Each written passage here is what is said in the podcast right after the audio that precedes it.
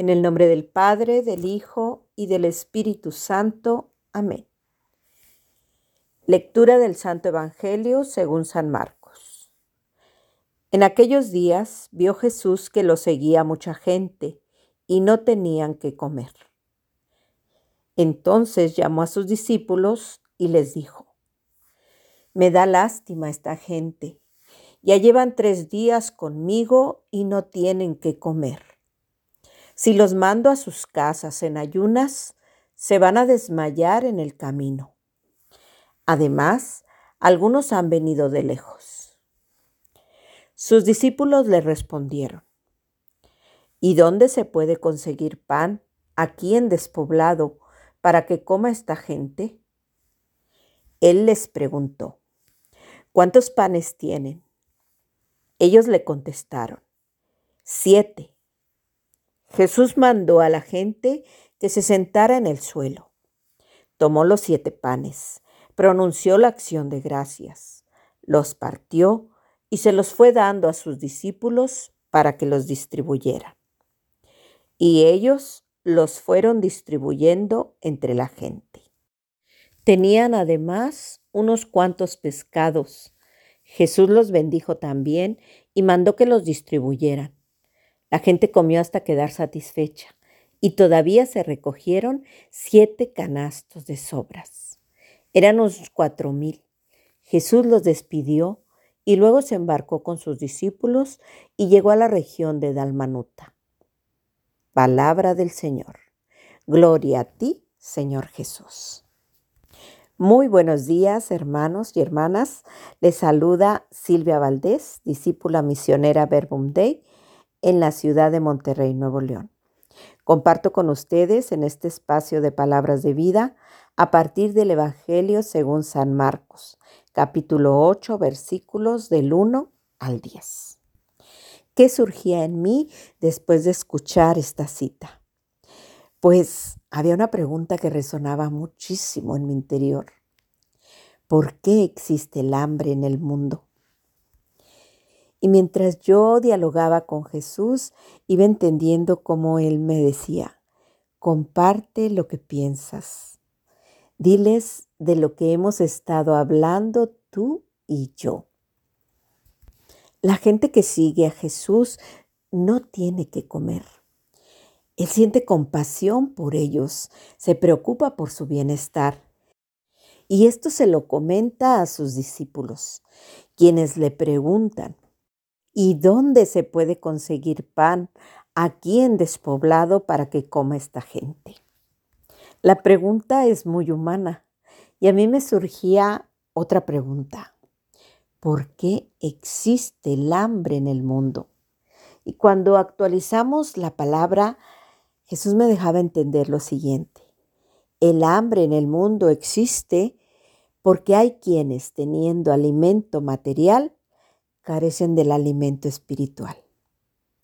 Y el hambre existe también porque quienes carecen del pan material y se sienten desmayar, ayunan también del alimento espiritual, porque se afanan en encontrar el pan para alimentar su cuerpo y olvidan que es necesario primero el pan para alimentar el espíritu. Miren, yo recuerdo que mi abuelita siempre decía, Dios proveerá. Y lo decía cuando escaseaba el dinero para la comida. Y es verdad porque muchos hemos sido testigos de esto. En mi casa, por ejemplo, cuando mi esposo y yo nos casamos, pues nuestro sueldo, el de ambos, no alcanzaba para pagar el mandado, la construcción de la casa, los servicios, el transporte y tantos gastos que se iban generando. Pero recordaba yo siempre esa frase de abuelita, Dios proveerá. Y en verdad, jamás nos faltó algo que llevar a la boca, por poquito y sencillo que fuera. Me llama la atención que los discípulos respondan con el criterio humano, pero con un deseo ya en su interior de que esta situación se pudiera resolver. Ellos no tienen la, la solución en la mano, pero sí tienen frente a ellos al que puede hacer posible la solución, Por eso cuando Jesús les pregunta cuántos panes tienen, ellos responden siete. Qué maravilla que cuando Jesús nos pregunta algo, nosotros podamos responder. Y cuando Él nos responde a nuestras preguntas, nos hace ponernos en acción.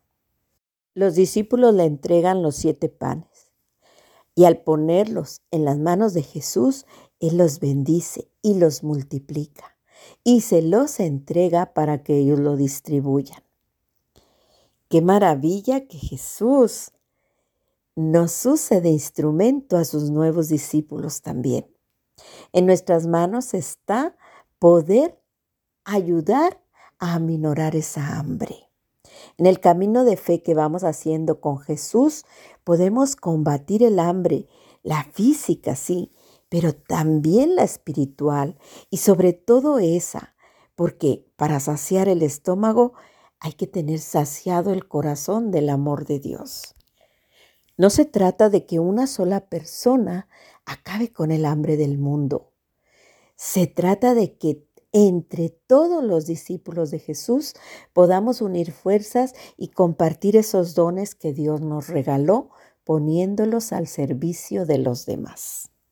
A mí me resonaba mucho ese número siete. Decía yo, ¿y por qué siete?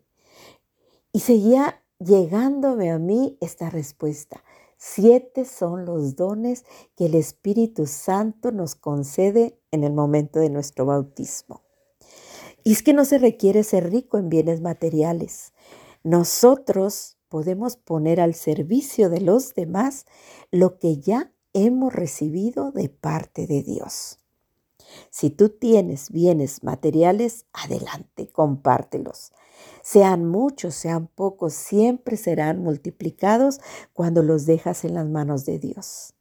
Dios nos bendice a nosotros porque nosotros también somos un recurso muy valioso para Él. Miren, cuando nos guardamos para nosotros lo que tenemos, no reconocemos que es Dios quien provee lo que hay sobre nuestra mesa, lo que hay en nuestra despensa entonces no podemos abrirnos a su amor y a su misericordia, porque nuestro corazón permanece cerrado a la acción de Dios. Y nuestro corazón está insatisfecho y por tanto no se puede abrir a ayudar a los demás. Aquí recordaba yo al rico Epulón, que en vida jamás reparó en la presencia de Lázaro, eh, entretenido en saciar ese esa hambre, esa insatisfacción, ese deseo de devorar esos manjares que, que había sobre su mesa. Alimentarnos con la palabra hará que nuestro corazón se ensanche y surja el deseo de compartir con los demás todo lo mucho que Dios nos da. Y esto se replicará en otros, que podrán llenar esos otros canastos que sacien a otros después, tanto de alimento para el cuerpo como de alimento para el espíritu. ¿De qué se trata entonces? De que permanezcamos en la misma barca que Jesús, porque unidos a Él podemos dar mucho fruto.